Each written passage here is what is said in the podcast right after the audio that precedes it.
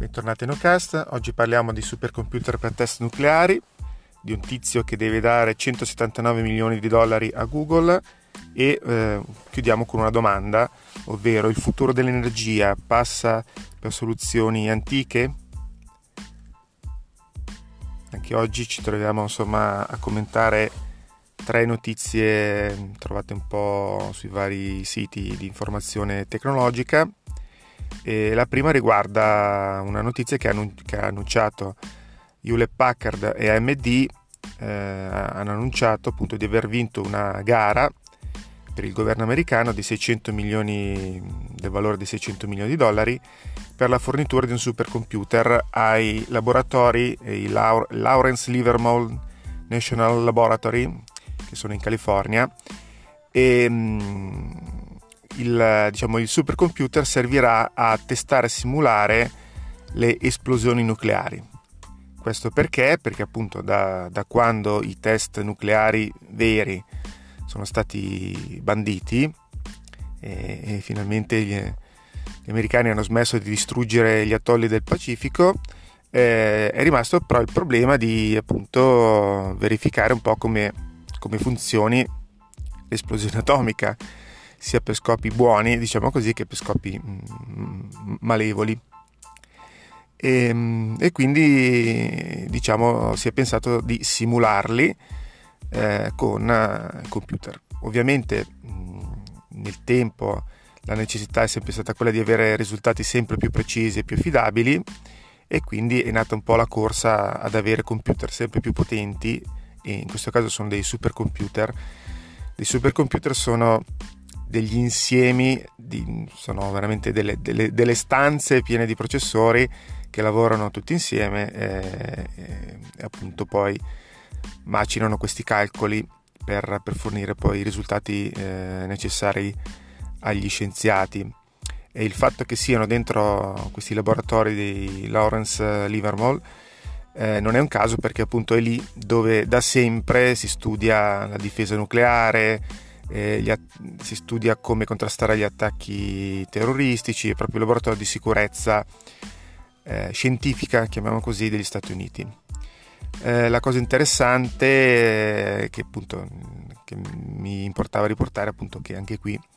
vediamo un uso un po' strano diciamo dei, di questi supercomputer c'è tutta questa potenza di calcolo che comunque viene usata si spera in modo corretto, perché appunto si spera che lo studio sia per magari eh, trovare una forma più sicura di energia atomica, non so, piuttosto che e non sia solamente come appunto costruire una, un'arma atomica più efficiente. Però d'altronde insomma anche questi sono, sono passi che bisogna fare e come abbiamo detto, cioè, eh, e solo noi ci limitiamo a, a, riportare un po' queste notizie per, eh, per, far capire appunto gli usi diversi che può avere la tecnologia. Quindi senza fare commenti diciamo etici su questa cosa, anche se in realtà mm, ce ne sarebbero da fare. Non lo sappiamo veramente per cosa verranno usati, però diciamo la gara è stata vinta per quello. Altra cosa interessante è che ha vinto fatto eh, Hewlett Packard che vabbè, è un storico costruttore di, di sistemi da, dal PC fino ai supercomputer. E AMD AMD è un, è un um, produttore di um, microprocessori. E storicamente è sempre stato rivale di uh, Intel. Eh, per molti anni c'è sempre stata la coppiata nel PC col processore Intel anche perché c'era un accordo con Microsoft, il famoso Wintel lo chiamavano, cioè Windows più Intel, dove ognuno supportava l'altro e quindi per anni si sono venduti a livello commerciale tantissimi processori Intel e AMD ha fatto un po' fatica insomma a, a emergere su questo, anche se i processori sono sempre stati buoni come qualità e prestazioni. Eh, però appunto, riagganciandoci a, un discorso fatto eh, già più volte, non sempre vince il migliore, ma quello che poi nel mercato no, riesce a dominare con, con altre dinamiche. E qui è una piccola rivincita secondo me per AMD che tra l'altro ultimamente sta riemergendo, buttando fuori dei processori che sono molto competitivi e mm, prestazionali, gli ultimi che sono magari dedicati più a quelli che fanno il gaming oppure prestazioni grafiche avanzate, hanno prestazioni quasi doppie o triple rispetto a quelli Intel, cioè una batosta veramente eh, fenomenale. Eh, e poi anche lì mm, non facciamo guerra di religione sui processori, però effettivamente stanno avendo un po' una rivincita insomma, rispetto al passato. La seconda notizia invece riguarda questo tizio che si chiama Anthony Lewandowski. Che cosa ha combinato per, poter, per dover dare 179 milioni a Google, lui a Google? Lui era un dipendente di Google e ehm, quando nel 2016-2017 ha deciso di uscire per fondare la sua piccola startup e questo è abbastanza normale. Molti dei, degli engineer di Google fanno questo percorso, vengono assunti, poi insomma dopo un po' già Google stessa gli dà la possibilità di lavorare sui loro microprogetti, li incentiva un po' insomma a creare nuovo business, anche perché a volte escono e fanno progetti che poi servono a Google stessa, poi vengono riacquisiti, insomma è una possibilità creativa in più di, per Google di, di, di avere nuovi, nuovi ampi spazi poi di margine in altri settori. In questo caso però questo signor Lewandowski è, è uscito e ha fondato la sua piccola startup che si chiamava Otto, dedicata alla guida autonoma. E anche qui nulla di male, Google in quel periodo aveva iniziato a lavorare sulla guida autonoma e stava cercando di capire se acquisire nuove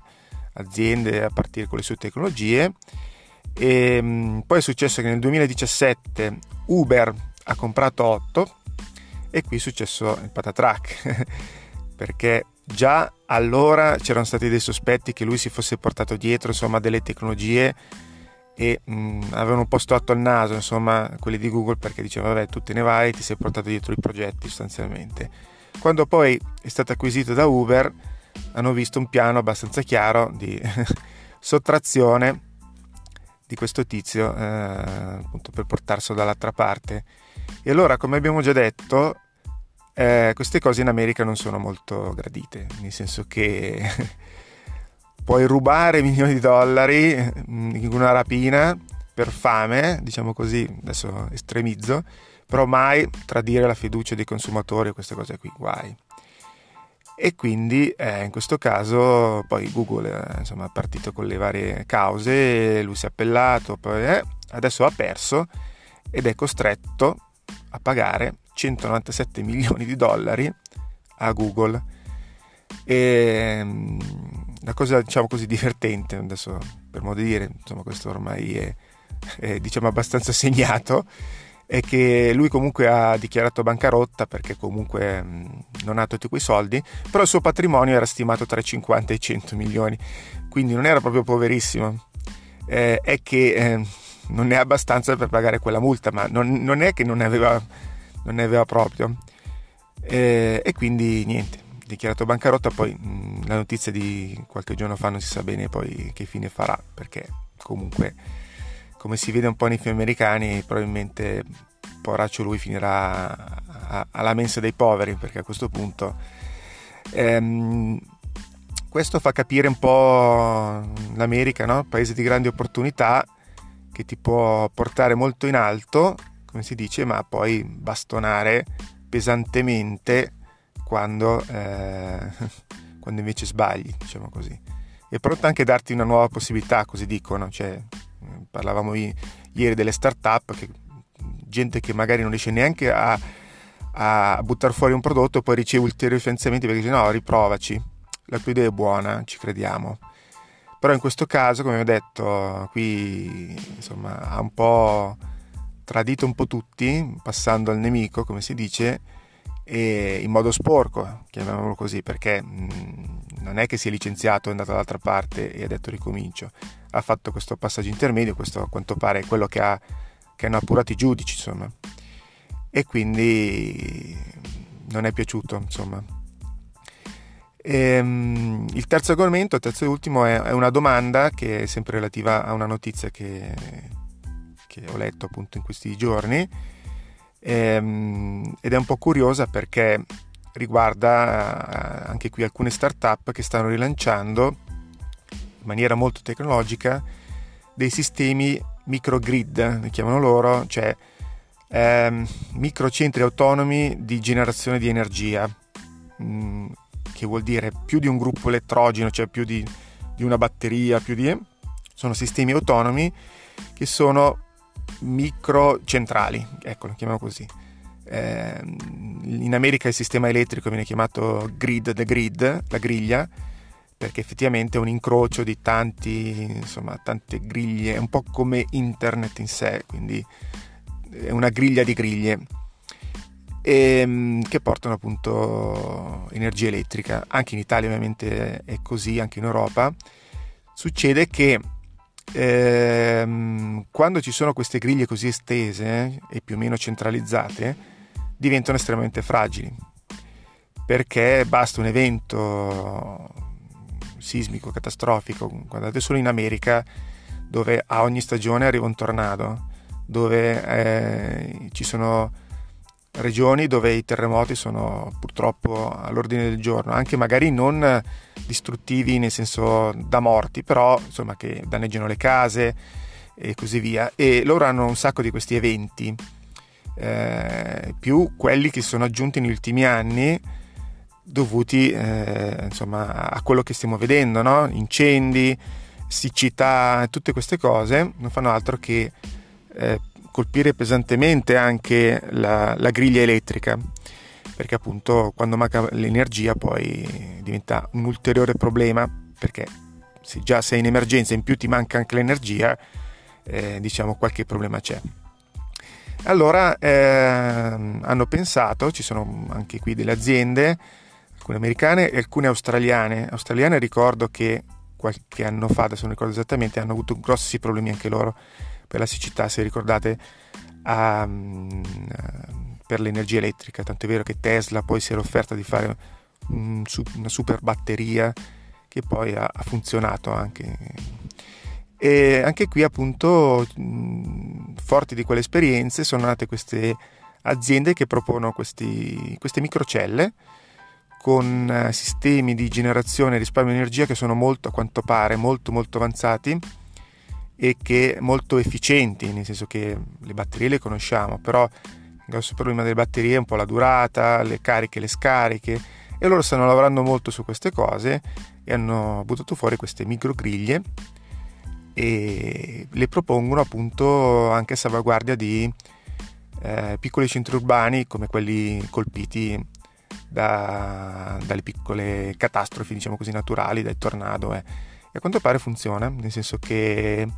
quando è già stato visto appunto anche con l'ultimo tornado che, che è successo, che, che, è capitato, che sono sopravvissute perché sono più piccole e, e resilienti, poi possono fare uno il backup di quell'altro e anche poi si integrano benissimo con le piccole fonti di energia rinnovabile, eh, solare, idroelettrico e, e, e appunto le altre insomma sono multisorgente. Questa cosa mi fa un po' sorridere sia perché vabbè è un po' un ritorno a quello che in realtà c'era all'inizio della, dell'epoca energia perché in realtà anche in Italia quando, quando ha cominciato la, la, prima rivoluzione industriale eh, e poi sull'onda appunto delle, del, della domanda di energia elettrica sono nate le prime centrali e c'erano tantissime piccole e medie centrali, eh, anche la zona dove, dove risiedo io eh, è piena di microcentrali idroelettriche, micro nel senso non mi- piccolissime, però centrali idroelettriche eh, basate su, su scorso del naviglio piuttosto che dei canali industriali ehm, che poi nel, diciamo, con l'andare degli anni sono state integrate nella rete nazionale, però all'inizio erano tutte società autonome che fornivano eh, ognuna la sua energia e quindi tu ti potevi attaccare a questo gestore e avere l'energia da questo gestore. Eh, il modello eh, diciamo iniziale probabilmente poi è stato superato sia per questioni di scala perché poi diventa veramente un problema tirare fisicamente un filo da un gestore all'altro. Ehm, in questo momento storico stiamo vivendo la frammentazione virtuale degli operatori, quello che sta succedendo per la telefonia e anche per l'energia, il classico caso di quelli che o vengono a casa vostra di telefono, diciamo siamo di società energetica tal dei tali e vi proponiamo questo contratto che mm, molto spesso sono multi-utility, no? quindi gas, luce, eccetera, eccetera. E mm, come funziona? Loro non fanno altro che comprare una quota al mercato dell'energia, perché esiste appunto un, anche un sito che vi fa vedere GSE, il mercato dell'energia, e ve la rivendono e vi dico questa energia è generata al 30% da fonte rinnovabile e quindi se, se vuoi sentirti più green compra questa energia. Però è una, una suddivisione molto cioè, reale, nel senso che ti arriva fisicamente energia a casa, però non c'è un filo fisico che parte da una centrale e arriva a casa tua eh, e quindi una suddivisione virtuale, un po' come gli operatori telefonici che sono, eh, fanno parte di questa rete di traffico fornita da, da, dai grandi operatori, ognuno si compra la sua quota di traffico e poi la rivende ai prezzi che vuole facendo il proprio mercato sugli operatori virtuali con le convenienze che può avere o non avere. Qui siamo invece a un ritorno a, alle microcentrali. E vedremo se questa soluzione e va avanti, magari può essere una soluzione anche più sostenibile per il futuro. Eh, sostenibile sia dal punto di vista eh, ecologico, diciamo così, e, di, e, di, fonti rinnovabili, ma anche dal punto di vista della, della, sicurezza, ovvero creare più nodi in modo che se un nodo casca eh, c'è comunque l'altro nodo di, di backup. Da noi è già, co- cioè, è già così, nel senso che comunque la rete non è come quella americana, quella americana a quanto pare è molto più fragile, però anche da noi abbiamo avuto insomma, dei casi emblematici, qualche anno fa ricordo il famoso blackout che a quanto pare era stato generato da un albero caduto in Svizzera, che ha generato poi a cascata i vari spegnimenti di centrale fino ad arrivare al nord Italia, insomma un po' in effetto domino e, ehm, però appunto abbiamo comunque un sistema di griglia forse più efficiente rispetto a quello americano o, o diciamo di altri paesi. Ehm, e comunque poi anche la geografia è diversa insomma in, in quel senso. Però staremo a vedere se questo tipo di startup potrà emergere diciamo come, come soluzione per il futuro per le microforniture di energia più sostenibili. Con questo vi lascio alle vostre riflessioni, vi aspetto sempre qui su Anchor FM, sui social, su Twitter, Facebook e ovunque mi possiate trovare su internet. Alla prossima!